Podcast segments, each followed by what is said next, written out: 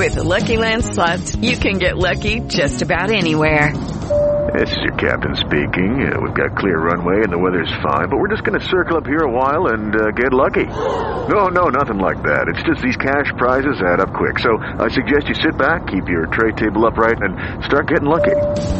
Play for free at LuckyLandSlots.com. Are you feeling lucky? No purchase necessary. Void where prohibited by law. 18 plus terms and conditions apply. See website for details. With the Lucky Land slots, you can get lucky just about anywhere. This is your captain speaking. Uh, we've got clear runway and the weather's fine, but we're just going to circle up here a while and uh, get lucky. No, no, nothing like that. It's just these cash prizes add up quick. So I suggest you sit back, keep your tray table upright, and start getting lucky. Play for free at LuckyLandSlots.com. Are you feeling lucky? No purchase necessary. Void where prohibited by law. 18 plus terms and conditions apply. See website for details. Judy was boring. Hello. Then Judy discovered ChumbaCasino.com. It's my little escape. Now Judy's the life of the party. Oh baby, mama's bringing home the bacon. Whoa, take it easy Judy.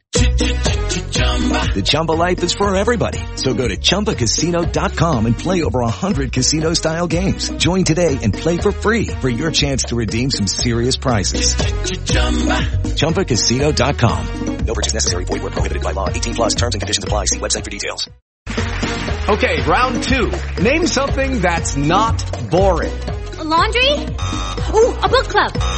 Computer solitaire, huh? Ah, sorry, we were looking for Chumba Casino. That's right, ChumbaCasino.com has over 100 casino-style games. Join today and play for free for your chance to redeem some serious prizes. ChumbaCasino.com. No purchase necessary. Where prohibited by law. 18 plus terms and conditions apply. See website for details.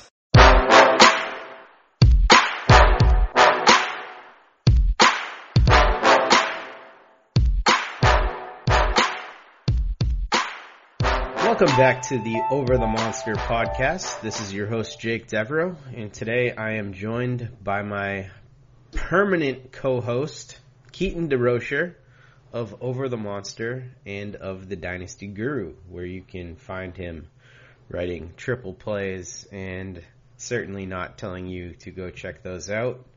Um, Keaton, welcome to the show. Glad to be here. I guess uh, been a bit of a stumble here as of late. That's not always great, but I'm glad we're going to dig into it. Yes, this whole season has been a tidbit of a stumble. So on today's uh, June 3rd episode, uh, we are going to discuss some injury news and notes. Uh, we're going to discuss the weekend series with the Yankees, uh, some movement in the lineup with Betts uh, moving to the leadoff position permanently.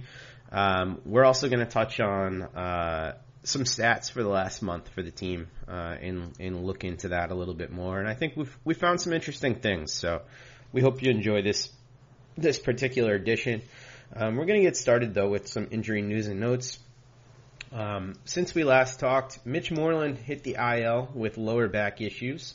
Um, that allowed the team to bring back Colten Brewer with uh, um, him being sent down before. He wasn't down for the full 10 days, but because of that, he was able to come back to the team. Um, Steve Pearce hits the IL also with lower back issues. Sam Travis gets brought up for his spot. Uh, Hector Velazquez also hits the IL with lower back issues. This seems like it's going around the clubhouse like the flu. Um, and Mike Shawaryn was brought up for the first time uh, and added to the 40-man roster. And then lastly, uh, not an injury, but Travis Lakins was demoted in favor of Josh Taylor, who made his major league debut this past week. Um, that was more for performance reasons. So Keaton, I will turn it to you. Do any of these injuries slash uh, demotions uh, interest you at all, and do you think that they're worth chatting about? Yeah, and the Moreland one hurts. Um, I mean, they're struggling for runs lately, and the production that he was giving them prior to being hurt was tough. Now it's uh, almost as if that's a hole in the lineup. I know Chavis has moved to first to cover the. Um, essentially, I don't have anybody else but him to play at that point, uh, unless they're going to give Nunez some run there, but that's not great.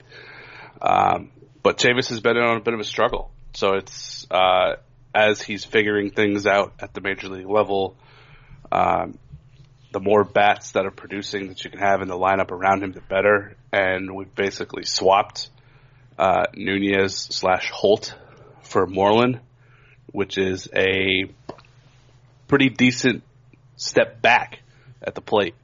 So uh, this kind of seems like it ends up compounding their issues at the plate, not having him in the lineup based on the way that he's been going. And Steve Pearce had kind of started to turn it around before he got hurt too. He had a couple multi-hit games, uh, had a few dingers in there.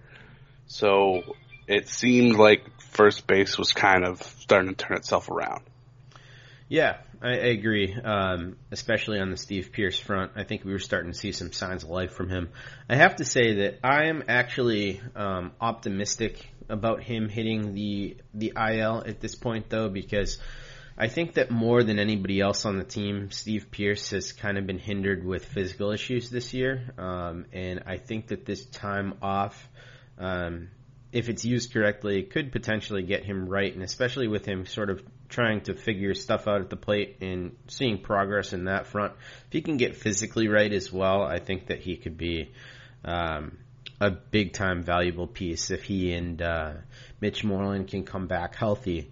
Um, so yeah, I agree with you that first base is the biggest hit right now. Uh, Hector Velazquez, no real big deal there. He's been pretty terrible. We'll talk about him uh, when we took when we dig in a little bit more um, on the bullpen guys.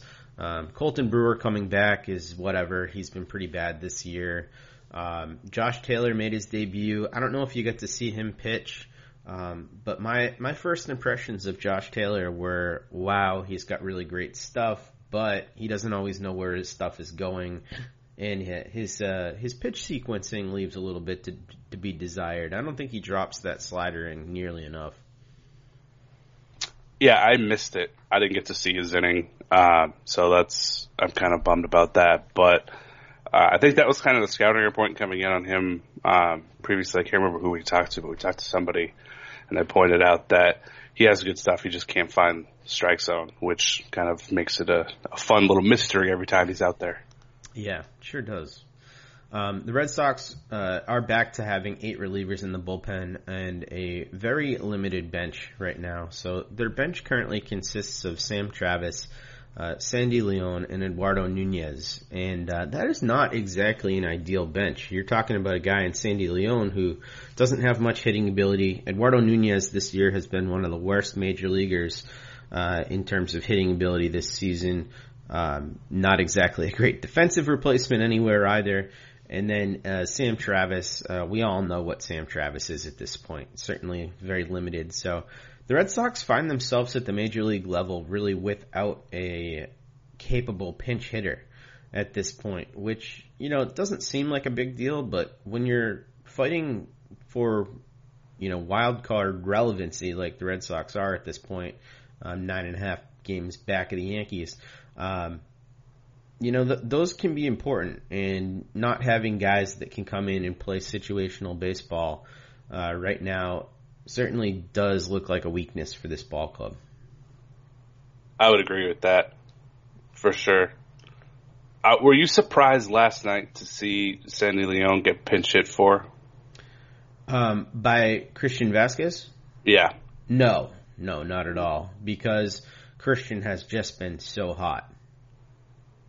I think that, that that's actually the one time when you have Sandy Leon starting, um, and Vasky being as hot as he's been over the past, you know, month or so, even longer than that, um, I, I, I think that that's totally fine. I mean, we'll, we'll give you a little bit of a sneak peek as to what we were going to talk about later, but since the beginning of May, um, Christian Vazquez has a 149 WRC plus, um, slashing 368, 392, 553. So that's about as good a guy you can pinch hit for at this point right now.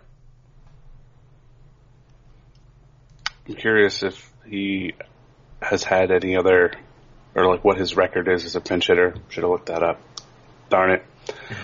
Oh well. Well, yeah. Well, I was just thinking. I mean, Leon had been in the game and was kind of uh, he had a few hits uh, and was kind of in the groove already, and then you were going for someone cold off the bench. And I know that there are some players that thrive in that role as a pinch hitter, uh, and others that don't. Uh, and I was a little surprised just because of the success that Leon had. I probably would have tried to just ride that hot hand, but I uh, I can understand why you would go for Vazquez, who's had the far superior season overall. Yeah, yeah, I get both. Um, Vazquez did have that nice single to drive in a run earlier in the game, um, where he kind of dropped the tip of the uh, the bat on that ball and, and poked it into uh, what was that shallow right field, I guess it was. Yeah. Um, but yeah, I mean, I can't argue with uh, getting Christian Vazquez more at bats anytime you can at this point. Um, let's get down to talking about the big change that was made yesterday by Cora. Cora um, spoke to the media and decided to move Mookie Betts back to the leadoff spot uh, where he played during his MVP campaign. Um, Benintendi is back to the two hole, and Cora says that this is a change that he is making for the remainder of the year. Um, Keaton, what did you think of this announcement? Was this uh, something that you were you were happy about, or is this? Uh, do you think you gave up too early on this plan? Um, we're like almost sixty games into the season. I'd say that's enough of a sample size. I feel better about it, so knowing that Betts is your best hitter essentially. I feel better about it knowing that Devers is killing it right now Bogaerts is on a bit of a heater. JD Martinez is what he is. When you didn't have other players in the lineup producing, it made all the sense in the world to have him as three or four to make sure that there was many more opportunities where he'd be at bat with runners in scoring position. But he's stated multiple times that he's most comfortable in the leadoff spot. So if you have guys you can put behind him to drive him in, maybe this is what they they need to do to jumpstart their issues with running and scoring position. So I'm all for it. Wherever a guy's the most comfortable is probably where he's going to be the most successful, and it's pretty well documented about how comfortable Betts is in the leadoff spot. Uh, so I I like it, and I think we saw and we had enough of a sample size of kind of a uh, revolving door of uh, dropping guys into the leadoff spot. We even had Chavis there for a couple games. So uh, any stability you can have at the top of the lineup where guys are comfortable and for it, and this seems like that kind of move. Yeah, I like it too. Um, I love Betts there. He just has everything you'd look for in a leadoff hitter, and we've been able to see him be incredibly productive from that spot. Um, you know, clearly last year, and for most of his time with the Red Sox, he's been incredibly productive from that spot. And clearly, Benintendi just wasn't comfortable with how he was being attacked there never really seemed to settle in. Um, Benintendi's had a rough last month. We'll talk about that a little bit later in the show. Um, you know, I, I think it just it improves the lineup, and you're going to have to see. I mean, Benny's going to have Mookie for protection at the top, so he's going to see better pitches, and then right behind him, he's going to have JD Martinez and Rafael Devers. Um, so you're not going to be able to pitch around him, and then Bogaerts following those guys up, just driving everybody in. Um, the lineup just looks super dangerous at the top now with all those guys. There's none of those guys that you really want to face at this point. Um, I, I, I just like it. I mean, last year you had just about as good a team as the Red Sox will ever have, probably. Um, maybe the best team in the history of the Red Sox. I, I'm, I'm confident saying that. Um, yeah. So I love it. I love the move to to go back and hopefully these guys can kind of settle in because the Red Sox are going to need a lot more from Benintendi if they're going to get where they need to go um, because that spot has killed a lot of momentum so far this year. It has. I would definitely agree with that, and I think it's about time that uh, we've seen enough of Benintendi's inconsistencies that he should be much lower in the order, uh, and there are other guys like Bogaerts and Devers that should be at the top, uh, kind of giving them more opportunities. Yeah, I'd agree with that. Um, so let's talk about where the Red Sox stand right now as a team. Um, they're currently feeling pretty desperate, and Rick Porcello had a few quotes uh, saying the same thing. Um, and I'll, I'll, quote these um, from Jen McCaffrey's great article on The Athletic um, that she published uh, yesterday. Um, and basically, what he said was, "We're not closing the gap. We're making it bigger. It's tough. Uh, we're in a tough spot coming in. Uh, we're in an even worse spot now, and we've got to be ready to fight every night." Um, and that's all I'll read from it. So it's a good article. Definitely check that out. Um, but basically, Porcello is saying what everybody knows. The Red Sox are in clear desperation mode at this point. Um, as you said before, they're almost 60 games in, 58 games played. The team's 29 29. They're nine and a half games out of first place, um, which is 2016 territory in terms of how far back they are of the division lead. Um, and one of the biggest issues that the team has faced so far, and one of the biggest reasons why they're where they are, is the team's performance with runners in scoring position. And we saw that again last night against the Yankees on Saturday. And Cora said it himself, so I'll quote Cora here. He said, We didn't do much with men in scoring position. Uh, we've been talking about this for like a week. There's always traffic in that, but we're not getting that big hit. Today, Sandy was the only one who got hits with men in scoring position. We struck out too much today. Uh, sometimes it's a credit to them. Sometimes we're expanding the zone. We don't do that that often, uh, but it seems like the past 10 days with men in scoring position, we haven't done much. Um, I'm going to say that, you know, covering the team daily at Locked On, um, I can say that this is something that Matt and I talk about all the time. Um, almost every loss, we pull up team performance with runners in scoring position, and we're seeing numbers like 0 for 8, 0 for 10, 2 for 14, things like that constantly. So anecdotally, I can say that I feel like this has been a bigger issue for the team than it seems like uh, even Cora is giving it credit for. Yeah, this is uh, quite an issue. And would it shock you to know that last year the Red Sox had the best batting average with runners in scoring position in all of Major League Baseball? In all of the major leagues.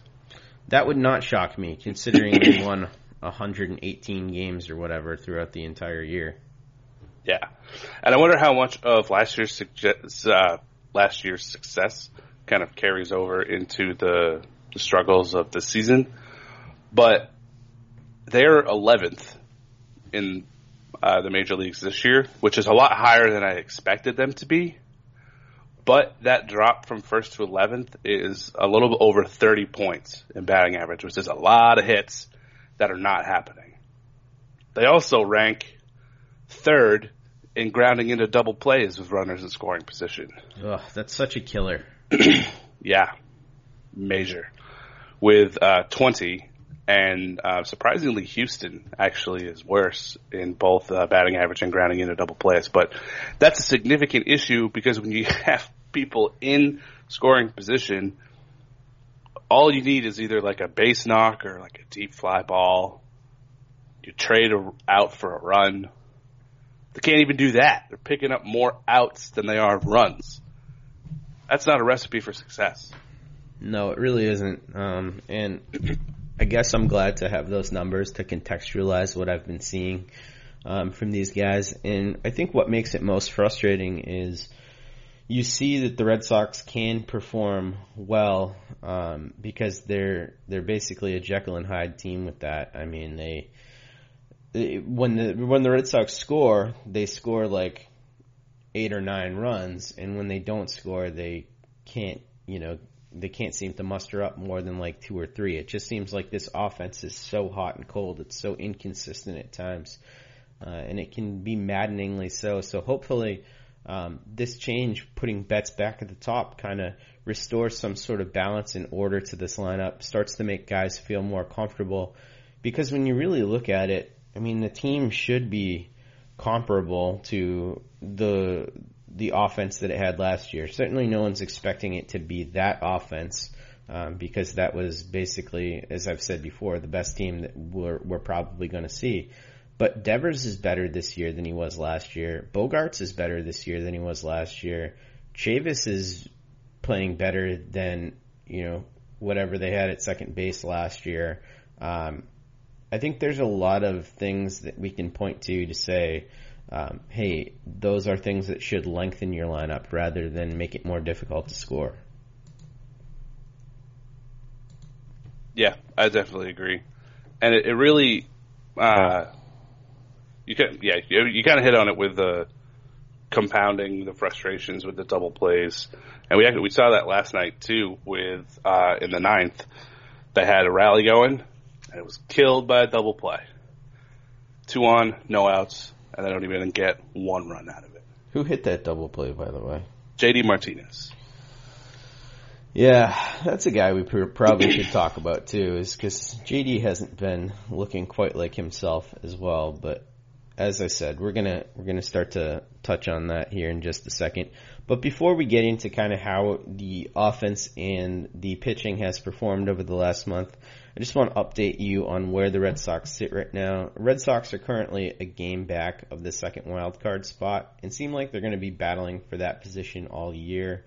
Um, the teams battling uh, against them are teams like the Texas Rangers, who currently have that spot right now, uh, Oakland, who's tied with them, and Cleveland, who's tied with them.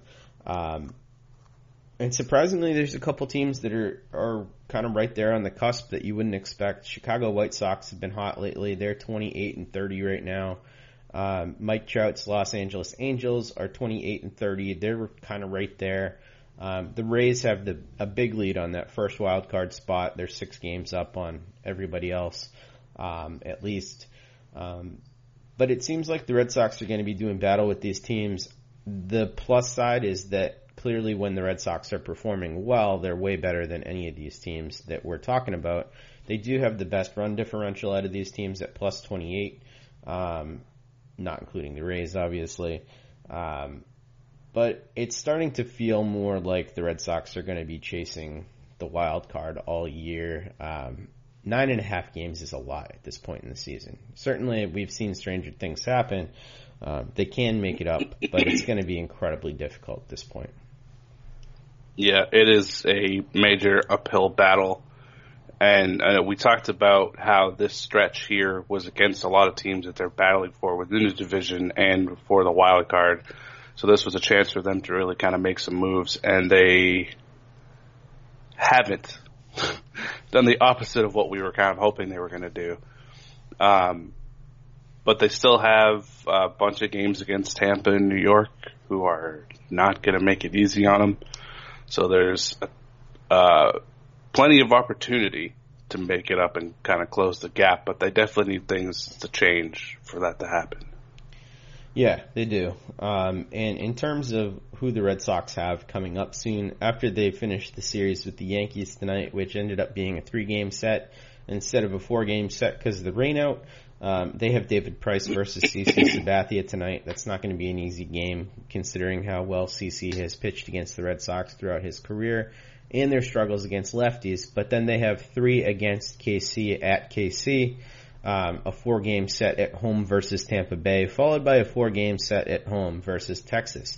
Um, that Texas set is going to take on increased importance considering Texas is the one leading that wild card chase right now. So these are really important games coming up. Um, then after Texas, they get a little bit of a respite with uh, being at Baltimore, which is always a fun place for the Red Sox to play.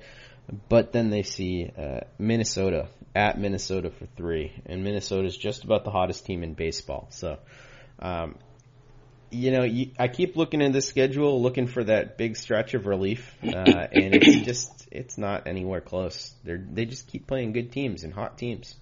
It's been a tough year. It has. It definitely has. And they have to take advantage of teams when they can, like Kansas City.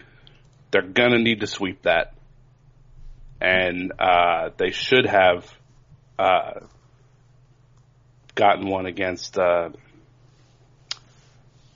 my God, who uh, Cleveland dropped a tough one against Cleveland. they can't do that. No, they need to take advantage of games that they should be winning, um, and the team certainly hasn't been doing that. Um, let's talk about the offense here. Um, if you haven't been on Fangraphs recently, one of the best things that they just recently did is they added a custom date range, which is just awesome. Um, it makes, in my opinion, the easiest to use uh, and best baseball resource even better. Um, so that allowed us to take a look back at basically how the Red Sox offense and pitching has performed over the last month as a snapshot.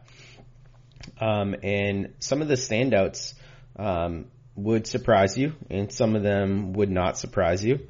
Um, but I want to just kind of go over these guys. So first of all, Xander Bogaerts uh, over the last month has been unbelievable, and this is a guy that I've talked about a lot on um, Locked On, especially as being sort of the most consistent Red Sox player this entire season.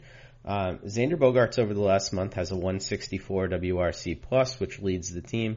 He's got seven home runs over this past month, um, batting 330 with a 596 slugging percentage. He's been absolutely electric. Um, Rafael Devers is second on that list. He's got eight home runs over that period of time, 149 WRC plus, um, batting 336. And Christian Vazquez has the highest batting average on the team over that stretch, uh, with a 368 batting average and a 149 WRC plus. Um, did any of those three guys surprise you at all, or does that pretty much jive with what you've seen from night to night? Uh, night to night? No, that's that's not really a surprise. Uh, I mean, we've talked about Vazquez uh, at length, and uh, his success is a surprise. Um, but I mean, if you're watching the games, you can see it. Yeah, yeah, absolutely. None of those guys surprised me. I mean, especially Bogey. I was really happy to see that with Bogey because I've been just quietly watching him tick along and kind of compiled the best season of his career. Uh, and I think he's well on his way to setting those new career highs. But I gotta say, it seems like that signing that contract for Bogaerts has just made a world of difference for him mentally. Um, and I also think he's, you know, squarely in his prime. He knows how to adjust to everything. He knows where to move at shortstop. He's having his best defensive season at shortstop ever. He's already accumulated 1.8 WAR on Fangraphs. He leads the team in that category right now. Uh, it's just looking like such a smart signing by the Red Sox and just the perfect marriage for a guy who clearly wanted to stay in the organization that he came up in. He's I can't say enough good things about him and how stable he is at that shortstop position. Yeah, and he, you kind of hit it on the head I I wonder how freeing it is having the extension to know that he can just kind of play ball.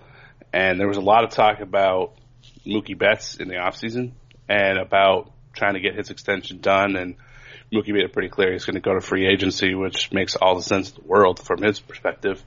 Um, but you wonder if those um, might be creeping into Betts a little bit. I mean, he started the season slow, but he hasn't really been all that slow in recent days. So maybe that's that was just an adjustment on his part. Um, but it, it, whenever that happens with guys, always seems like mentally refreshing for them to know that they don't have to worry about like playing well in a contract year and losing out on money or anything like that. When the team kind of rewards them for the successes that they've had, and uh, then they just kind of let it go, which is this is I mean this type of play, this level of play from Bogaerts is kind of what we expected from him because he's this talented to carry this throughout an entire season. And he's shown it over the past couple seasons as to why he's one of the best shortstops at the plate in the majors. And the shortstop is an incredibly deep position, uh, and he still goes a little bit overlooked. So, um, I kind of agree with you. I think that he's on his way to setting some new career highs and kind of uh, busting into the, the very upper echelon of shortstops in the majors. Yeah, I would agree. And right now, according to Fangraphs, uh, for the year, and that 1.8 WAR that I cited was just for that month. Uh, Xander Bogaerts leads the entire league in shortstop WAR, according to Fangraphs right now, at 2.8 WAR accumulated on the season. Um, that's really good. Uh, he is ahead of guys like Javi Baez, uh, Trevor Story, Carlos Correa, um, you know, Manny Machado, all those names that you would kind of expect to be up there. Um, he's ahead of all of them, and he's even ahead of a couple of the uh, guys having outstanding new seasons like Jorge Polanco and uh, Paul DeJong, who have had incredible breakout seasons. So clearly looking like a great investment on the Red Sox side, and you know I couldn't be happier to have that guy here long term. Um, we're going to take a quick break right now, uh, give you a couple words from our sponsors, and uh, when we come back, we're going to continue digging into this offense, and then we'll get into the pitching. It is Ryan here, and I have a question for you. What do you do when you win? Like, are you a fist pumper, a woohooer, a hand clapper, a high fiver? I kind of like the high five, but if you want to hone in on those winning moves, check out Chumba Casino. At ChumbaCasino.com, choose from hundreds of social casino style games for your chance to redeem serious cash prizes. There are new game releases weekly, plus free daily bonuses. So don't wait. Start having the most fun ever at ChumbaCasino.com. No purchase necessary. VGW. Void were prohibited by law. See terms and conditions. 18 plus. With Lucky Land slots, you can get lucky just about anywhere. Dearly beloved, we are gathered here today to... Has anyone seen the bride and groom? Sorry, sorry, we're here. We were getting lucky in the limo and we lost track of time. No, Lucky Land Casino, with cash prizes that add up quicker than a guest registry. In that case, I pronounce you lucky. Play for free at LuckyLandSlots.com. Daily bonuses are waiting. No purchase necessary. Void where prohibited by law. 18 plus. Terms and conditions apply. See website for details. Okay, welcome back for segment two. So let's continue looking at the offense, Keaton. Um, Mitch Moreland uh, is third on the team in this past month of offensive performance, which is why you know losing him makes such a huge difference for the offense as well. Um, he leads the team in isolated power at 317 during that stretch. He's got a 138 WRC plus, five home runs.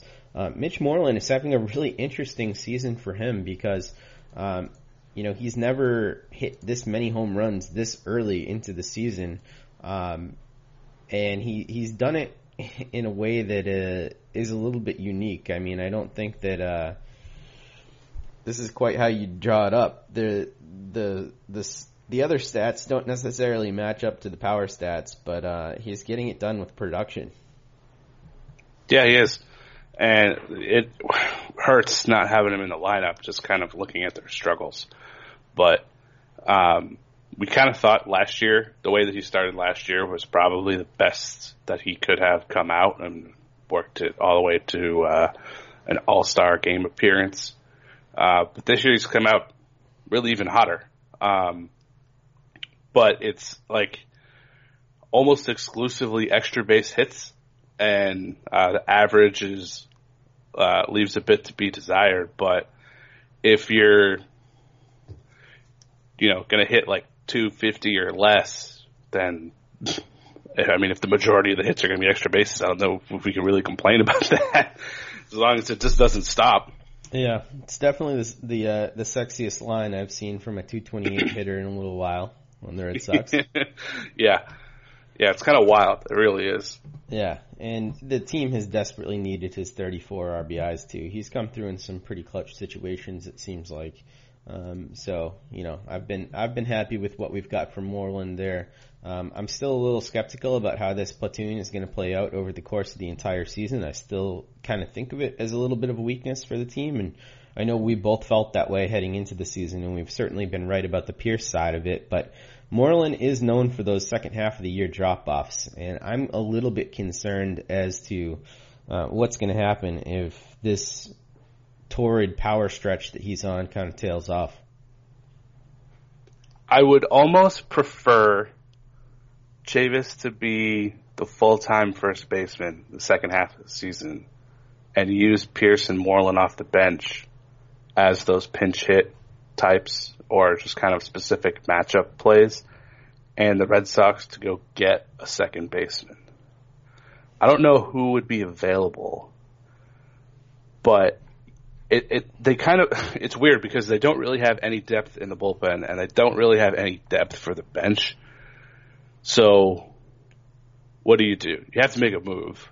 And we kind of expect there to be at least one for the bullpen as we approach the trade deadline. But what are your thoughts on that and kind of using Moreland and Pearce as the guy does the bats off the bench and going to get an everyday player to kind of push them to the bench? Um, I'm okay with the idea of pushing Pearce to the bench. Um, I don't know if I'm okay with the idea of pushing Moreland to the bench. I, I almost kind of want to want him to prove that he's going to fall off again in the second half, considering how good he's been in the first half. And also with Chavis, the thing we have to talk about with him is that over the last month, he's only had a 101 WRC plus. Uh, he has had seven home runs during that stretch, which is great. Um, but that's a huge tail off from like the 160, 170 where he was for the first, you know, few weeks that he came up. And one of the big reasons why is he's being exposed by pitches up in the zone that he just can't get to. So if he is going to continue to be plagued by not being able to hit high heat in the league, kind of has a book on him. Um, I don't want him in there every day. You know, I, I, I don't think that that's the best thing for the team. I'd, I'd almost be more comfortable going out and getting somebody externally at first rather than, uh, rather than having that. That would be a lot easier too. Options are a lot heavier there. I guess I have, uh, a whole lot more faith in Chavis. Um, I completely understand. I mean, we saw it, um, I think it was last weekend. Um, shoot, I wish I remember who it was, but it kind of felt like it started with um, one of the games last weekend where he threw his first three at bats, uh, saw nothing but fastballs. They didn't give him any kind of breaking balls at all, and just pounded him with fastballs. And since then, um, Verlander ate him up, which isn't a terribly infrequent occurrence with Verlander and pretty much anyone. Um, but now, I mean, we've seen the way that he's been being sequenced at the plate.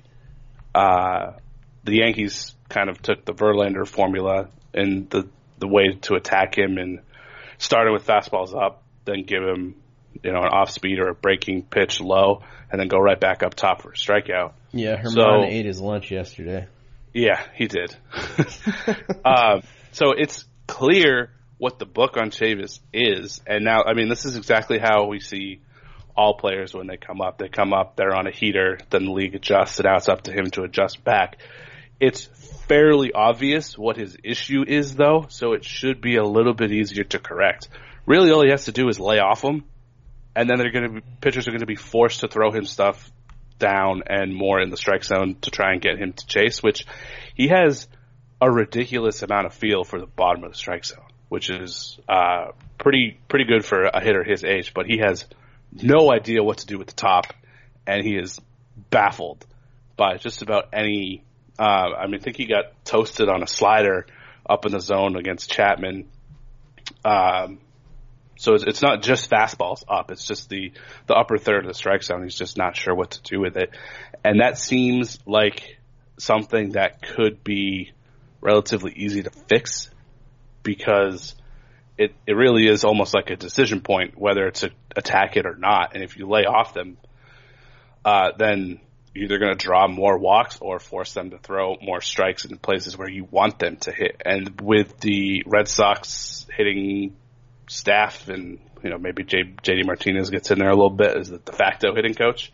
Uh, I have faith in his ability to turn it around. Um, it might just be biased because I love him, but I don't know. What are your, what are your thoughts on that? No, I mean, I think he, he has the capability of turning it around. I think it's going to be difficult to do so at the major league level, but I think that Chavis has shown a clear ability to be able to learn and adjust over time. Um, he's certainly a hard worker and communicates well, so I think that those are things that are pluses in the category for being able to improve on a deficiency that he has. So I don't think that this is like by any means, you know, it for him against those pitches. I think he will adjust and uh, get better. So I agree with you. I have faith. Uh, in terms of what that second base market looks like, though, it looks super thin right now. Um, I'm sure you were looking that over as well. I Um, was. Yeah, and there, I just don't know if there are going to be any real options that are going to be pluses. Um, I came up with one name. oh, interesting. Who do you have? It is not going to be easy, but uh, the Royals are in supercell mode.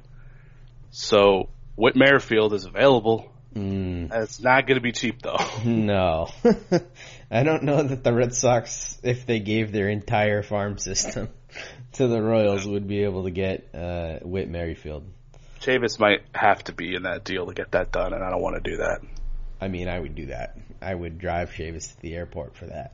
Well, it wouldn't be like straight up. It would be Chavis and the entire. Yeah, it would be a lot.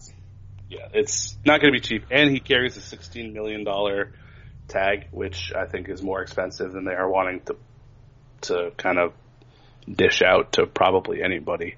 So that was the only name that I came up with that was probably available, but it's like a less than 1% chance that that would even happen. Yeah, I'm not. Yeah, it's they're probably better looking looking at that first base market um, if they're looking to add some type of thing offensively. But I I think that the focus would and should be more on the offensive. I mean the uh, the pitching side of things. I mean we we always say that, but they they do seem like a team that's one or two relievers away here.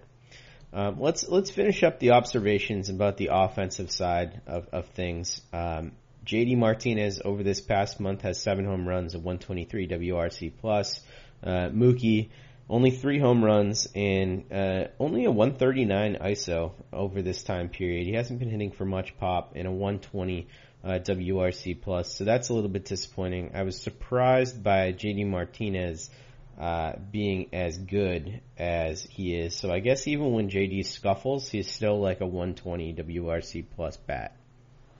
Yeah, you know what's weird with him because I almost brought this up on the last week's pod, uh, but I was too surprised by it to bring it up. But it feels like if you had to guess, would you say uh, JD Martinez? And I don't know if you're looking at his stats or not and have the answer to this, but uh, would you say that he's striking out more or less to his career average so far this year? I would say more. Me too. It's actually uh, about uh, five percent less. Huh. Interesting. yeah. Yeah, yeah, that is funny. Um, yeah, I, anecdotally, just watching it every day, you'd certainly think less. Yeah, and that's what uh, when we were talking about some of the the struggles that were popping up last time. I wanted to bring up JD Martinez. You know, seems like he's striking out a lot more, and then I went to uh, his page, and it's striking out 17% of the time, which is actually far below any of the previous four seasons. And I was like, well, never mind. I guess screw me. I don't know what the hell's going on. Yeah, I mean, I'm looking at his zone profile too, and JD Martinez is doing nothing alarming in terms of changing anything that made him successful. His O swing percentage is slightly up over last year. Uh, his Z swing percentage is almost the same. It's down like 1%. His overall swing percentage is up a little bit from last year. Um, but he's still making tons of contact, actually more contact in the zone than he was last year. Um, I think it's just a matter of time before JD gets this thing going full bore.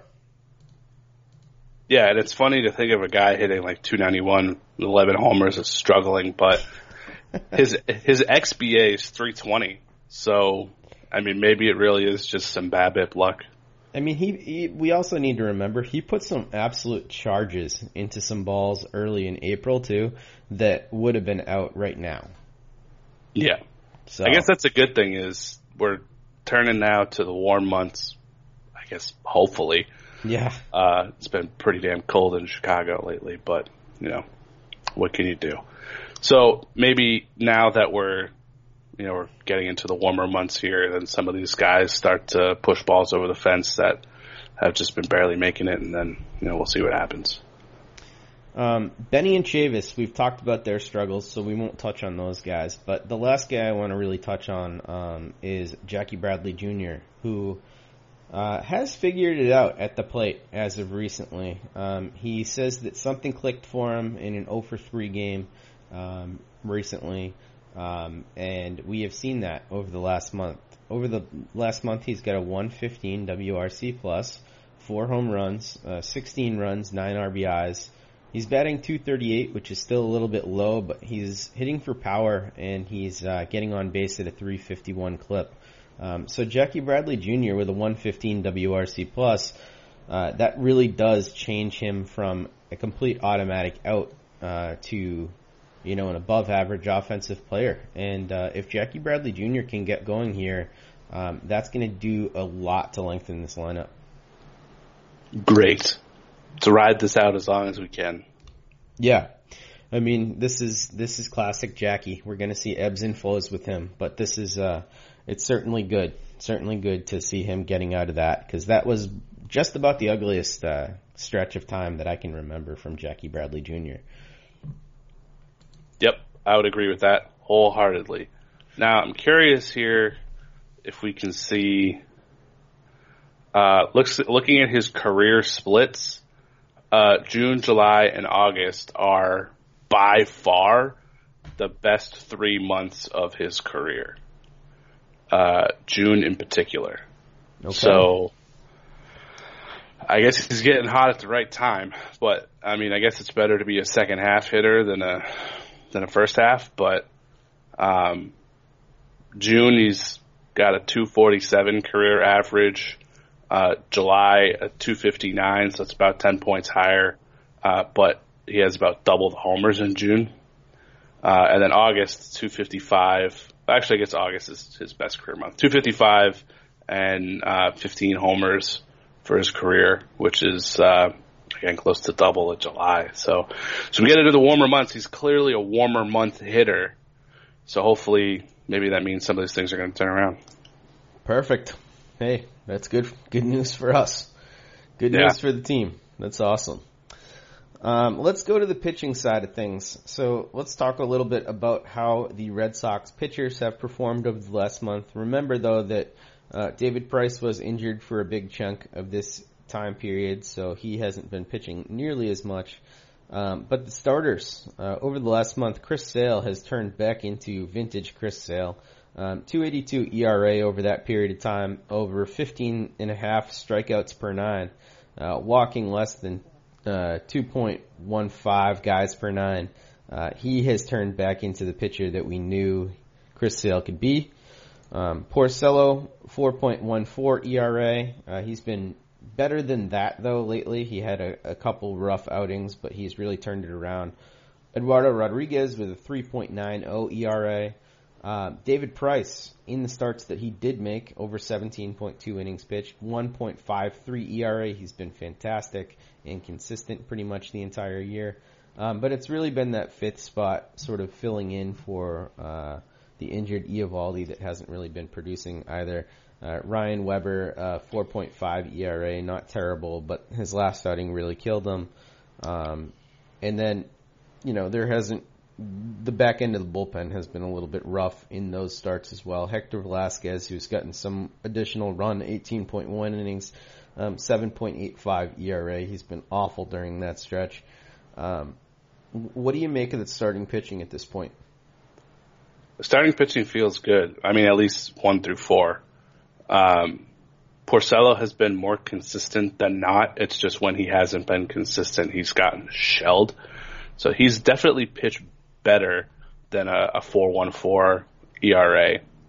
And Eduardo Rodriguez again has kind of turned the corner like we saw, and he's had some tremendous outings as long as he mixes his pitches enough.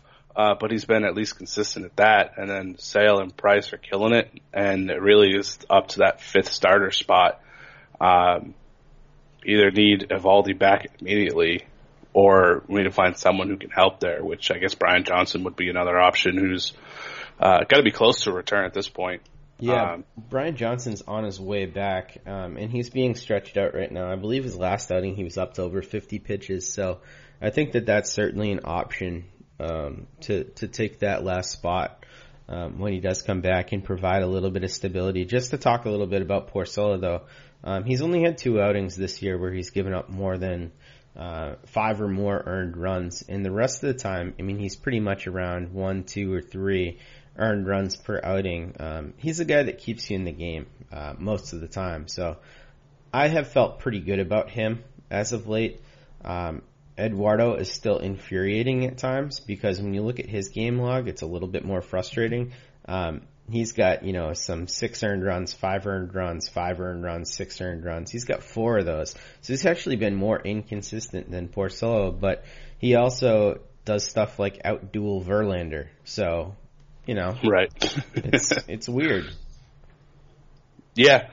Um, uh, it feels like this is the the breakout, and maybe as we get through here towards the second half, he'll start to find more consistency, uh, and maybe be that that Verlander esque more. Well, I mean that's a, that's quite a bit to ask. Maybe not. Maybe I pull that's that an ask. How about just consistent? We'll Yeah. go with that. Yeah, I'll settle for consistency. That sounds a lot better than Verlander. Give the guy a chance at least. Yeah. But I Um, also kind of wonder how much the, the Red Sox bullpen is. I mean, we've we've talked about how it's been pretty frustrating at times, and uh, Barnes has been really the only pillar of consistency. Workman has been really good, uh, and the same with um, what's his face Walden. Uh, but there are times where they've been inconsistent too, and it just doesn't feel like they, they need to get the fifth starter back because whenever they burn the bullpen on a bullpen day, it taxes them more than it should, and we're putting more innings on arms that we really don't need to. I understand, uh, like that's the that's been more of a trend lately. I just don't feel like the Red Sox bullpen right now, the way it's constructed, uh, really works with having a bullpen day every fifth day. And I'd rather save those guys for when the innings are going to matter. So I, I would like to, and I'm sure this was probably just a stopgap because they didn't have Brian Johnson and have Eovaldi, but I really, really want one of those guys back soon so we can stop going with the bullpen days because I just don't think it helps the bullpen. Yeah, I agree. I mean, it's the reason why Cora has been running with eight pitchers for as long as he has. Um, that coupled with the fact that he's had so many offensive pieces uh, banged up, but um, I agree. There's really only been four guys over the last month that you could rely on. Three that you mentioned, and then uh, Heath Hembree, who's like quietly had an ERA under one at 0.79 for the last month, 11.1 innings pitched during that time period. Um, Hembree's had a lot of work. Um, I think what he's doing is a little bit unsustainable during that time. Hembree has a 217 BABIP. Um, he's leaving 100% of his men on base. Um, and he's only got a home run to fly ball percentage of 5.3. Uh, so all those things scream regression for Heath Hembree, but at least he has separated himself a little bit um, from the pack. Uh, the one guy that they really need to get going, though, who's been just abominable, is Ryan Brasier, who is a key cog for this bullpen and needs to be performing well. He's pitched 10 innings over the last month to a 7.2 ERA and a 16.7% home run to fly ball rate. Um, he's just not striking people out. He's walking too many guys and he's getting clobbered by the home run ball. Um, basically the worst possible recipe. He looks awful out there right now. Yeah, he has had some just devastating implosions, and that was really the one against Cleveland where they fought back, took the lead, and should have wrapped that up, and then ended up losing in extras because uh, Brasier gave up three runs and two homers. That's you got. I mean, particularly with a three-run lead against the lineup like Cleveland's, you have to close that out. That's a game you have to have. Yeah, uh, hundred percent. I mean, you need to you need to have games like that. This team can't afford to be giving up games uh, in any circumstance, but certainly not once when you're you, when you're in control. Um, and that's unfortunately what we've seen a lot from from these guys. Um, I do feel like this team is two arms away. Um, and I don't know how they're going to be able to add two arms. We've talked about a few of the options out there already, so we won't rehash that. But I expect this team to be very active. And one of the things to note is that, uh, you know, the MLB draft, which is underway right now, um, the the team is going to have to um, start to look at options ASAP as soon as this draft is over because one of the things that we were thinking about preseason was that okay, they're going to get some help internally. They're going to get Durbin Feltman at some point. They're going to get Darwinzon Hernandez at some point, and they'll also be able to rely on Travis Lakins at some point. But unfortunately, all three of those guys have been grossly underperforming to the point where we're not really sure if those are going to be viable options for this team. So they're going to have to spend and look outside the organization because they simply don't have the depth anymore. I mean, when you look down at the farm system right now, what you're looking at is Lakins and Poyner, uh, pretty much, uh, for guys that they can add. And none of those guys excite me, and none of those guys are actually going to solve any of their issues. So, uh, Red Sox have a lot of work to do uh, in terms of that bullpen, and that's going to be, I think, the single biggest reason uh, why, if they don't make the playoffs, it'll be the bullpen. Yeah, I definitely agree with that too. It seems like for a while they've just kind of been plugging it together with quantity over quality, uh, and with two better arms, I mean they get rid of like half this bullpen, and then be able to add a bench bat. And I think that's probably where Cora wants to go, so he can be flexible with his bullpen and his bench. Right now, it's it's picking and choosing. It's either do I want guys to be flexible in the bullpen? All right, well then we're going to have to carry extra pitchers, and we're not going to have any kind of bench. And then it's probably going to swing the other way. And uh, when you get like Moreland and Pearce back, because they're both going to be on the roster, so then they're going to have a thick bench, but they're not going to have enough quality relievers with the guys that they have that they're going to be forced to make a move probably sooner rather than later, which is only going to be a benefit. But like you said, I'm not sure exactly. Uh, we brought up a couple names, but it seems like last year was a, a really kind of a wild year with relievers. There were so many top guys that got moved. Yeah. That I just can't imagine that's going to happen again. Yeah, I don't know. It's going to be different because this is the first year that there's going to be no waiver trade deadline as well. So all the movement's going to have to happen at oh, the right. uh, non-waiver yep. trade deadline, uh, July 31st, I believe it is. So, um, yeah, there's going to be a lot of lot of action this year. We're going to see how that's going to play out. It's going to force teams to make that calculus and that decision much earlier whether or not they're going to be a buyer or seller. So I'm hoping that this is going to be a net positive for baseball in that there's going to be a lot more action than we've seen in the past, and it's all going to happen at the same time, like a you know NFL or an NBA uh, off season, which is great, or a trade deadline because all I mean. The MLB has really flopped recently with its off season uh, hot stove stuff as well as their trade deadlines. I feel like they've been kind of anticlimactic. So I'd love to see a little of that urgency uh, put back into that. But yeah, I mean, baseball used to have like the marquee offseason. And the past two years with like JD Martinez not signing until February, uh, Kimbrel and Keuchel still on the market, and it took forever for Harper and Machado to sign. I mean, it just pissed everybody off. Yeah. So, and there seems like relatively simple measures that can go into place. Like, I know that there's been, uh, I don't know if it's been talk at least at the major league level, but there's been think pieces put out there about getting rid of the pick compensation for qualifying offers because it's, if it's going to deter people like Keuchel and Kimbrel not being on a major league roster, why would MLB want them to sit there for six months and not be on the field? I don't understand that.